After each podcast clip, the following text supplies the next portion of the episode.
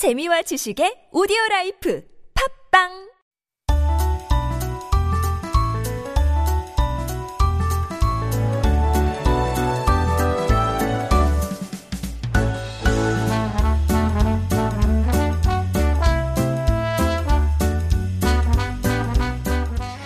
Every Wednesday is where we have Making Connections. And this is, of course, when we connect with people right here in our community who make up the fabric of Korean society and hear their personal stories.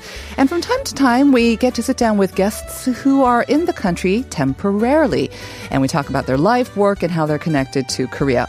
So today we are going to be spotlighting the relationships between Sweden and Korea.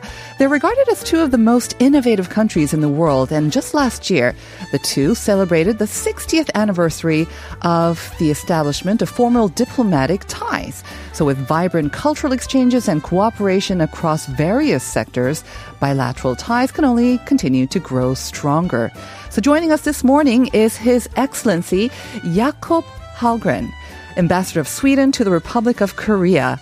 Good morning, Ambassador. Good morning. Fantastic to be here again. Lovely to have you, and my pleasure to meet you for the first time. I understand that you're no stranger to the studio, though. No, I've been here before, and Yes. I've had some wonderful sessions here. So. That's great to hear. Um, great to have you on Life Abroad. I just want to make sure that I did I pronounce your name yeah, that pretty was okay. correctly. I mean, it's Jacob, okay. Jakob, it's like an international name, so yeah. that was. How do you pronounce it in Sweden? Though? Well, I would say in Swedish it would be Jakob Jakob. Yeah. And the last name? Hallgren. Hallgren. Yeah, Okay, yeah, so yeah. yeah, I'm gonna just go with maybe Jakob. I'll oh, try. Jacob is fine. Oh, That- thank that you very really much. Well. Yeah, yeah. So you have been here in Korea since 2018. That's when you came here as the ambassador of Sweden. Yep. So a couple of years now. Um, I imagine. Um, well, actually, maybe you've already kind of shared your um, initial sort of response or reaction when you first came to Korea. But what have you learned then about Korea, and what are some of the things that kind of have struck you in the time since you've been here? Yeah, well, before I came, I of course knew that Koreans were nice people, innovative people, modern people, Uh-huh. and there's all the kind of hype around the world. Right.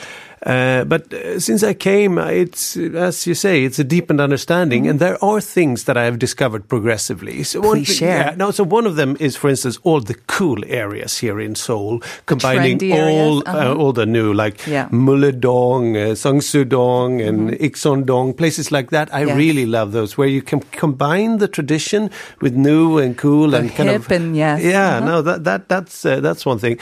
I am also a keen bicycler, so I Ah. have discovered the bike lanes across Mm-hmm. Korea. So not long ago, I actually bicycled from Seoul to Busan, which was fantastic. How Uh, long did that take you? Three days. Three days. Yeah, You yeah. made good progress because Yeah. it's still what is it, about three or four hundred kilometers. We uh, well, it's almost 550 Almost or 600 kilometers. Well, we had some long days, but Okay. it was beautiful weather, good uh, friends, and really, you know, so generous and, and nice people we met uh, along the way. Yeah. Yeah, so lots more bicyclists or cyclists here Yeah. in Seoul and across the country, and, and so that's also yeah, but that's actually it's actually unique in the world. I Yeah? think to have these uh, very well organized and prepared bike lanes Mm-hmm. across the country. I have not seen any other countries uh, doing that. eh? Denmark next. No, next but not door, no? you well, yeah, sure, in cities, but not between cities That's and true. Mm-hmm. Across uh, the country like that. It is quite surprising if you think about it, yeah. because much of Korea is mountainous or hilly, Yeah, right? So it makes yeah. for, I think, a, quite a dynamic Yeah, well, It must have been those are a bit tough. Uh,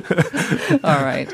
So I so you're saying the cool areas, the cool neighborhoods that Yeah. are kind of co- cropping up, and also the emerging or cyclist um, yeah, well, that's well. just two Yeah. examples, but Exactly. there's many things. I really Yeah. so much like this country. So you may have also discovered, I guess, more similarities between the two countries as well. Because Yeah. culturally, you might think we're kind of, you know, at opposite ends. But have you also discovered some cultural similarities? Yeah, no, obviously. I mean, uh, Sweden is a small country in Northern Europe, and, and, and, and, and Korea is an Asian country, and there's obviously differences, but.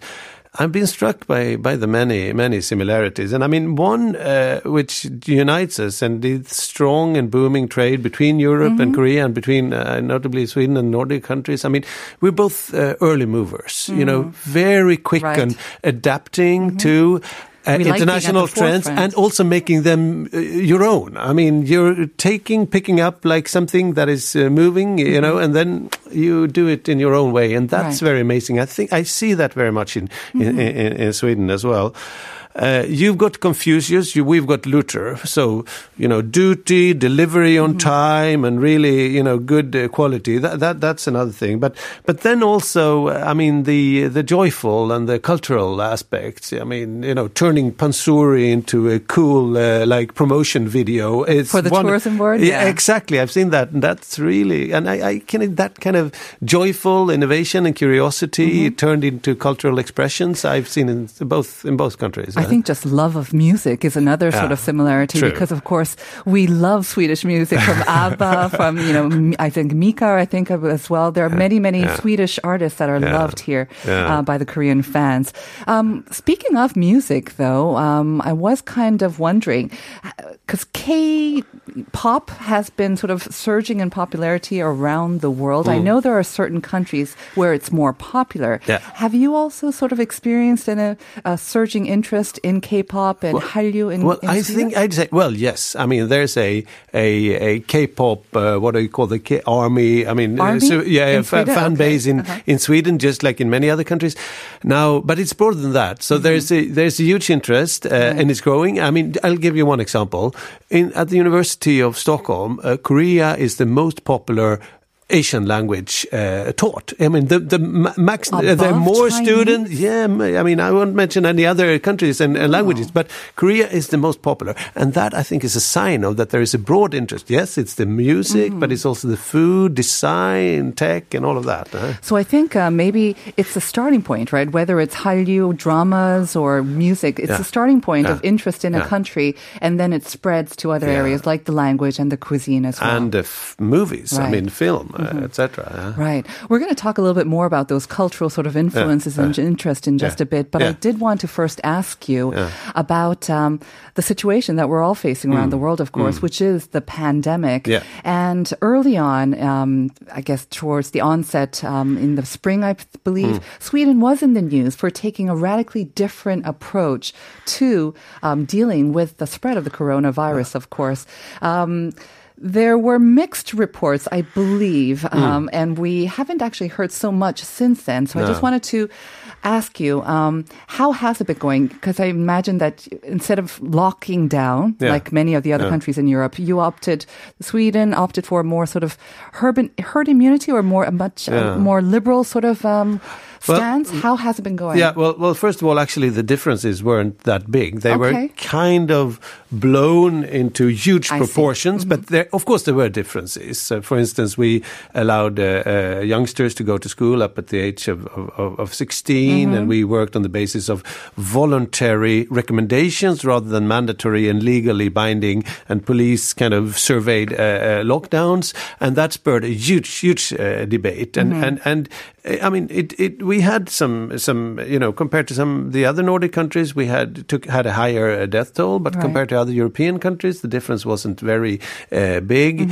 Uh, now, I mean, we're kind of in the mainstream, I would say, of other European countries. We are struggling. It's a difficult situation in Sweden, as in uh, all of the other European and North American. I mean, the whole world uh, uh, countries uh, Right. still to, to today. So, but but I, I I mean, we never ever had an official policy of herd immunity. That was kind of an extrapolation, and that was part of the debate. And mm-hmm. and honestly, that that international debate has been very much, you know. Part curiosity about how is it that one country can choose a you know slightly different uh, and uh, you know is that possible Uh, or not and the pros and cons and that's been weighed and, and currently it's actually under investigation by a government uh, inquiry which will look into you know was it a wise and good policy what went uh, well what went uh, wrong and we're awaiting the the results of, of, of that government inquiry So or, or it's actually an independent inquiry it's not uh, the government yeah So that would have some, I guess, um, real figures and data about how many people have actually developed antibodies, or would, uh, would it have Yeah, figures well, like that? I mean, all those figures and stats you get the, mm. the whole time. It's more like an evaluation of the approach. Was it a correct and effective Okay. and good approach? Strategy, but it's Right. also questions about how your country is organized. Mm-hmm. You know, is it uh, coping? Is it prepared Right. to to deal with such an expe- uh, unexpected uh, Mm-hmm. situation like the pandemic? Yeah. I mean, I think, um, as you said, the sort of the world looked upon Sweden with curiosity, Hmm. and because um, it was so different from many of the other sort of worst-stricken European countries, maybe they like to put labels on it. They're going for herd immunity, but um, at the same time. Um, I am kind of curious about what you thought of the Korean model Yeah, as well, yeah. Because you know the government has been saying K quarantine. They've been promoting it around the world.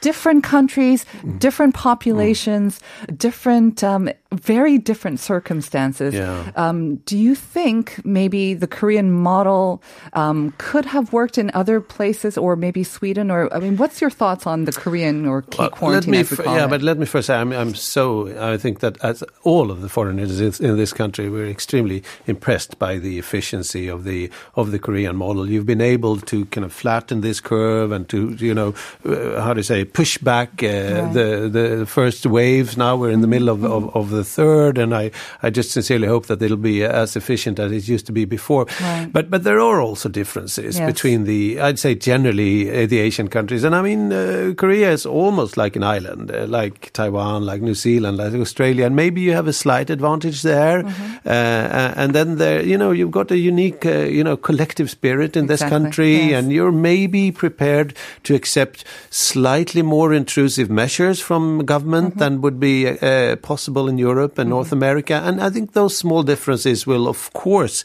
be evaluated as we look at this because I think this pandemic will be evaluated for years, Oh, if not decades. It's too early to say, but I, I do see some differences Right. where you've been able to be uh, more efficient Mm-hmm. uh, and more successful in your response in, in keeping it uh, down. And we just, of course, all now hope that the vaccines will come soon to, to, to help us and save us out of this predicament. uh. Absolutely. Yeah. Like you say, different models for different Yeah. countries and Yeah. also varying degrees of experience as Yeah. well, right? I Yeah, think that's another play point. as well. Yeah. Well, you know, of course, um, Sweden, um, many of us here in Korea do look upon Sweden as a model nation when it comes to sort of the happiness levels, Mm, the social sort of security system as well.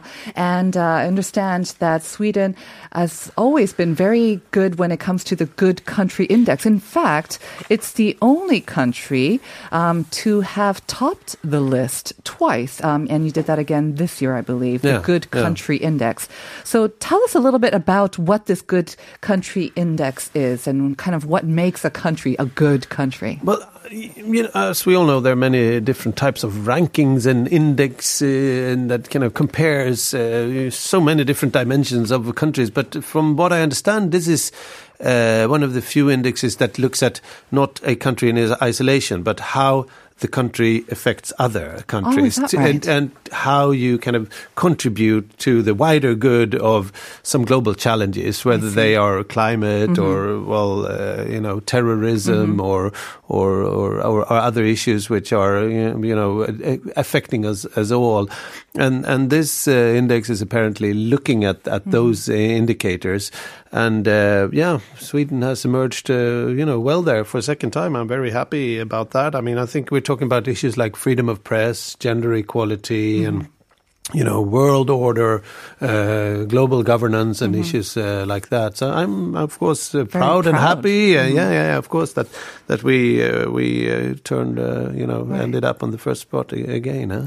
So I think when we think of the good country, we might maybe think it's the equivalent of another sort of happiness index, how happy the Yeah. citizens are. But this is not necessarily that, only that. It's, not only looking it's only inward; it's looking- looking it's at how do you contribute to to as well. others. And I think maybe climate is one of the key areas which has uh, given us that first spot because Sweden is really pushing that whole climate agenda in a very very systematic way. and uh, yeah yeah. And I mean it's uh, it's widely held. I mean not only government and people, civil society, but also very much industry leaders and business. They are you know focusing on on making sure that Sweden becomes a fossil free uh, welfare state, and they would like us to be, or we would like to be the the first in 2045, zero uh, carbon emissions. You know, and that that if we can set an example and inspire others. Uh, we're just a small country, but Uh-huh. if that can inspire others, and uh, Korea has taken some very important steps in that direction recently, that would be fantastic. Mm-hmm. That yeah. would be fantastic. yeah. Well, I think another way that Sweden, of course, is best known around the world and also spreading that positive influence, as you mentioned, is, of course, the Nobel Prize. Um, highly regarded, rec- considered the most prestigious award in many areas, of course. Um, I understand the winners, they've already been announced, but they're going to be presented with the awards online, of course, Yeah. um, on a ceremony tomorrow. But um, in kind of regards to that, and maybe to celebrate the winners and maybe promote the Nobel Prize as well, uh, the Embassy of Sweden here, you organized the first Sweden Korea Nobel Memorial Program this year. Um, it was already held on December 1st. Tell us a little bit about this. I mean, because I know that you covered areas of science, economy, and literature. Yeah. Um, was the interest kind of spread out between the three, or Yeah. was there more interest in one area than the other? Well, first of all, I mean, it, it's true. The Nobel Prize is a fantastic thing. It's an Yes. individual Swede, more than hundred years ago. It's the inventor of dynamite, but who felt that, well, I've, I've, uh, I would like to, you know, add, Contribute? add to my leg- Exactly. legacy, not only being the inventor of, of dynamite, which Right. of course has been the source of, of wars, but also extremely important, you know, tunnels and you know construction and so on. So, so in his will in the late 1900s, he he uh, endowed his whole fortune to these uh, prizes, and they've been awarded now for 120 years. It's quite amazing, and and uh, yeah. So I mean, uh, that that we what we wanted to do is to really inspire uh, curiosity and stimulate, you know, an interest in in science and research, and and hopefully that Korea will receive some of those prizes. You have indeed received the Peace Prize, The Peace uh, through Prize, the mhm. late President Kim Dae Jung in, in 2001. Uh, but I know that since Korea is such a strong nation, not only in science, but also in economics and literature, and of course, uh, peace, hopefully we'll see peace on the peninsula, we wanted to, uh, you know, to, to, uh, to surf a little bit on that wave and to continue and stimulate that, that interest. And, and among the three sessions, because the Peace Prize is awarded by the, the Norwegian uh, Peace Prize Committee, so that is for the Norwegian embassy, but, but we're focusing on, a, on the other. Uh, and, and there was indeed a slightly higher interest in the science prizes in physics or medicine, you know, phys- um, medicine or, or physics and, and, and, and chemistry. But, but economics and literature were quite popular as well. Uh, and it was a wonderful event because we had Swedish professors and academics and Koreans who, who commented on the latest prizes and Right. the laureates. Uh, I guess it's not a surprise when you think, because there were some hopes here in Korea about us receiving maybe the first Nobel Prize in sciences this Yeah, year because yeah. there was a Korean among the uh, candidates, I believe. Yeah. So maybe the interest was kind of centered there. But as you mentioned, we had participation from academics um, and experts from both sides. What about sort of the general public? I mean, is the general public even I mean, here in Korea, I think they're very much interested in, and they want to see the first sort of Nobel Prize winner, Mm. not only in peace, but in other areas come out. But in Sweden as well, is there that always, uh, the general public, are they kind of interested in trying to win that uh, prize as uh, well? Oh, Is yeah. I mean, there's similar? Ah. a huge anticipation every year in October when the the winners and the prizes are are, are awarded, and then. As you said, the uh, the normally normal years the prize ceremony is on, on the 10th of December, which Yes. is the you know the day uh, Alfred Nobel uh, uh, died, and and yeah, there, there's a huge interest. There's a Mm-hmm. huge. I mean, it's a huge uh, you know national prestige to Mm-hmm. receive this, and in all countries we can see that whether it's the United States, France, you know, other countries, they it's immediately in the headlines. Mm-hmm. Then the actual inventions are often quite difficult to understand.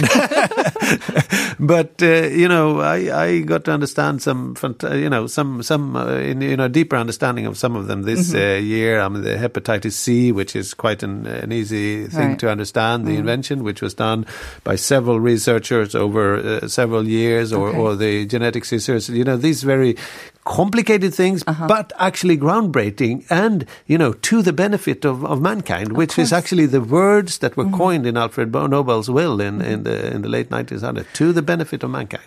I was looking at um, this um, Korea or Sweden Korea Nobel Memorial Program. I was trying to look at if there were other countries conducted this, and it doesn't seem to be the case. It seems to be the first time. Will you be carrying it forward in next year as well? That, that's the whole Very idea, and, and the reason is that we recently we we strengthened the embassy with uh, Mm-hmm. an innovation office. So we have innovation counselor uh, and a whole office working on how to uh, develop and deepen uh, the collaboration between our two Mm-hmm. Great. countries. Innovative country, research leaders spending a lot of money on Right. Mm-hmm. research and development, not only governments but also all of the private companies. So there's a lot of build to build on there. So- Great.